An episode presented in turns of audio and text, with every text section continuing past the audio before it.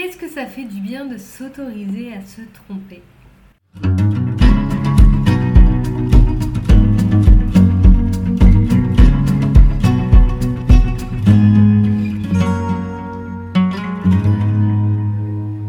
Bonjour à tous, je suis Eva Ledemé, spécialiste en gestion du stress et des émotions et je vous partage ici mes conseils bien-être et de santé psychologique. Aujourd'hui, je vais vous parler de notre peur gigantesque de se tromper ou d'échouer. Pour moi, professionnellement en septembre, bah, les accompagnements, ils ont toujours un goût de début d'année. C'est la rentrée. On a besoin d'y voir plus clair, de savoir où on va, de sentir que l'on est préparé pour affronter les challenges des quatre derniers mois de l'année. Et j'ai remarqué plus qu'habituellement, dans mes séances que de nombreuses personnes avaient une peur gigantesque de se tromper ou d'échouer. Et vous allez me dire plutôt classique. Et ce que je trouve encore plus dangereux, ce n'est pas la peur de se tromper, c'est de perdre la capacité de reconnaître simplement quand on s'est trompé et que l'on se trompera encore et encore. Comme les personnes que j'ai souvent en accompagnement, ils me le disent, je ne tourne pas autour du pot en séance. Pour moi, la vie, elle est trop précieuse et je n'hésite pas à être direct quand j'en sens le besoin. Et d'ailleurs, dans mes contenus, mes podcasts, mes écrits, vous devez le ressentir aussi. Alors, je vais vous expliquer ici les trois étapes par lesquelles je passe pour aider une personne en accompagnement pour dépasser leur peur de l'échec ou de se tromper. Premièrement, quand une personne a peur de l'échec, la première chose que je vais faire, mon premier objectif, c'est de lui montrer que, euh, en fait, le fait de ne pas concevoir l'échec dans sa vie, eh bien, c'est déjà un échec. Et c'est un échec encore plus grand. J'aime bien illustrer de cette manière, c'est comme marcher les yeux fermés. Éviter l'échec, c'est aussi éviter le progrès. Sans l'échec, on ne peut pas atteindre ni voir le progrès qu'on a effectué. Et quand on a cet état d'esprit, quand on veut éliminer tout risque d'échouer dans sa vie, bon bah déjà, ok, c'est impossible, mais on a également tendance à vouloir gommer toute forme de réussite.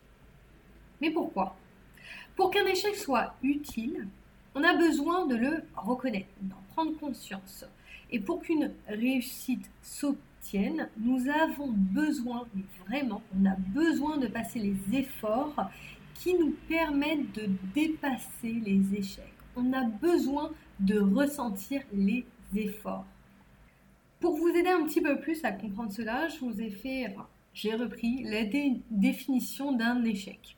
L'échec, c'est le fait de ne pas réussir ou de ne pas obtenir quelque chose. Et on peut le voir aussi dans le sport. Je pense qu'on peut illustrer aussi l'échec comme, euh, vous savez, les courses de haies. Dans les courses de haies, on a l'objectif de sauter par-dessus plusieurs haies pour atteindre un objectif, une réussite, une victoire. Et on est bien d'accord que si on contourne les haies, donc si on ne franchit pas les obstacles, on ne pourra pas arriver au bout du parcours et on ne pourra pas gagner. En gros, sans franchir correctement chaque haie, vous ne pourrez pas gagner la course. Et si je dois reprendre la définition de l'échec, vous ne pourrez pas réussir ou obtenir ce que vous voulez. Donc vous avez vu, la première étape, c'est d'arriver à normaliser l'échec et à réussir à le concevoir comme un élément normal, un paramètre normal de notre vie. Mon deuxième objectif, quand une personne a peur de l'échec, c'est de lui dire que non seulement elle a déjà, échoué, on va trouver des exemples, mais aussi qu'elle va encore et encore échouer. Alors je sais que c'est pas très vendeur, ça n'est pas vraiment envie, mais à l'heure actuelle, on échoue tous dans certains domaines de notre vie. Euh, ça peut être dans des relations, dans le maintien de notre santé, dans notre vie professionnelle, dans notre vie personnelle ou notre équilibre quotidien. C'est plein de petits exemples, mais il y en a plein d'autres. En gros, on a tous des domaines où ça merde. Et c'est logique, parce que personne n'a la capacité d'être au top dans tous les paramètres de sa vie. on échoue et cela fait partie de notre équilibre comme dans notre, de notre apprentissage. Alors, je vous cache pas que quand j'affirme avec vigueur en séance que non seulement en évitant de te tromper, bah, tu te trompes déjà, mais en plus tu ne fais que retarder les échecs inévitables de ton processus d'apprentissage, eh bien au début on me regarde avec une tête un peu bizarre. Et je me répète, je sais que ce n'est pas vendeur, je sais que le développement personnel nous montre que le côté brillant et motivant d'une évolution personnelle et qu'il est humainement dur de prendre conscience de cette réalité. Généralement, on ne s'imagine même pas à quel point on va se tromper dans notre vie et que c'est littéralement une caractéristique de l'être humain. Comme je le dis souvent, professionnellement, je n'ai pas choisi de rajouter de l'illusion et des paillettes à ce que l'on peut penser de la vie. J'ai choisi de mettre plus de réalité et d'humanité à nos vies car je suis persuadée que c'est l'une des meilleures manières d'avancer sereinement. Et oui, je le fais vraiment avec un objectif derrière la tête. Lors de certains accompagnements, avec des personnes qui avaient par exemple 7 ans de moi, je me suis parfois projetée au moment en fait où j'avais le même âge qu'eux. Et euh, je me suis aussi rendu compte que je voyais rarement mes choix comme des échecs. Pourtant, je peux vous garantir qu'on pourrait en considérer certains comme tels. Alors simplement car euh, ben, j'ai réfléchi, dès que je me rendais compte que quelque chose ne me correspondait pas, j'avais cette capacité d'action où je passais à autre chose qui pouvait mieux me correspondre. Alors, pour les personnes qui ne me connaissent pas, j'ai eu euh, plusieurs reconversions professionnelles, des formations, j'ai démissionné plus de trois fois, j'ai beaucoup voyagé. Donc, j'ai quand même eu un parcours où, pour certaines personnes, pour certaines visions, on peut considérer que j'ai eu beaucoup d'échecs. Mais en fait, ma capacité à l'action, ma capacité à se rendre compte que quelque chose n'allait pas, je ne voyais même pas comme un échec, je voyais, bon, bah, ok, ça ne me convient pas. Et tout de suite réajuster en allant vers une autre formation. Euh, un autre avenir professionnel ou euh, se rapprocher juste d'une action qui me rendait plus heureuse, et eh bien ça me permettait de ne pas rester dans l'échec et donc l'utiliser comme un tremplin de progression. Bon, je pense que là, vous pouvez deviner mon troisième objectif, la troisième étape que je fais en accompagnement quand je travaille sur euh, l'échec, plutôt sur la peur d'une personne qu'elle peut avoir sur l'échec. Eh bien, c'est d'apprendre à échouer, et oui, et de savoir reconnaître l'échec rapidement. Parce que comme je vous l'ai dit au-dessus, le secret, c'est de ne pas rester longtemps dans une situation d'échec. Et oui, surtout ça.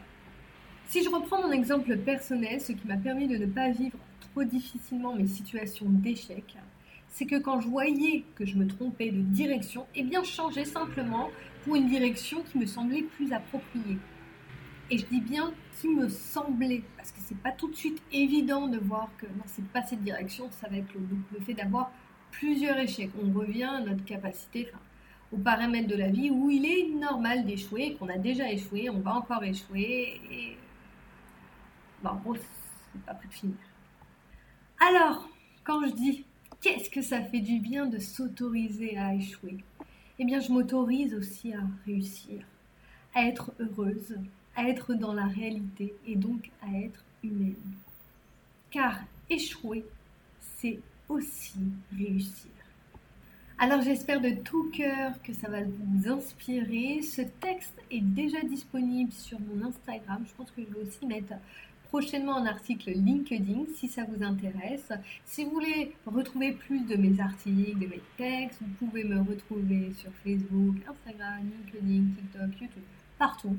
Il suffit simplement de taper Eva Le Demé. N'hésitez pas à vous abonner à ma chaîne. Comme ça, ça me permet de remonter un peu plus dans votre feed et c'est top pour moi. Et en plus de ça, je ne sais pas si vous avez remarqué, mais depuis mon dernier podcast, il y a une nouvelle musique d'intro qui est ma musique signature, que j'ai vraiment à cœur de, vous partager, que j'adore, que j'ai eu la chance de faire avec un compositeur qui est Fernando Furones. Je suis vraiment très fière. Vous avez écouté au début la version courte et là, juste après, vous allez écouter la version longue. Merci à tous de me suivre. C'est toujours un plaisir de vous proposer des contenus que je peux rendre et que j'espère rendre encore plus de qualité.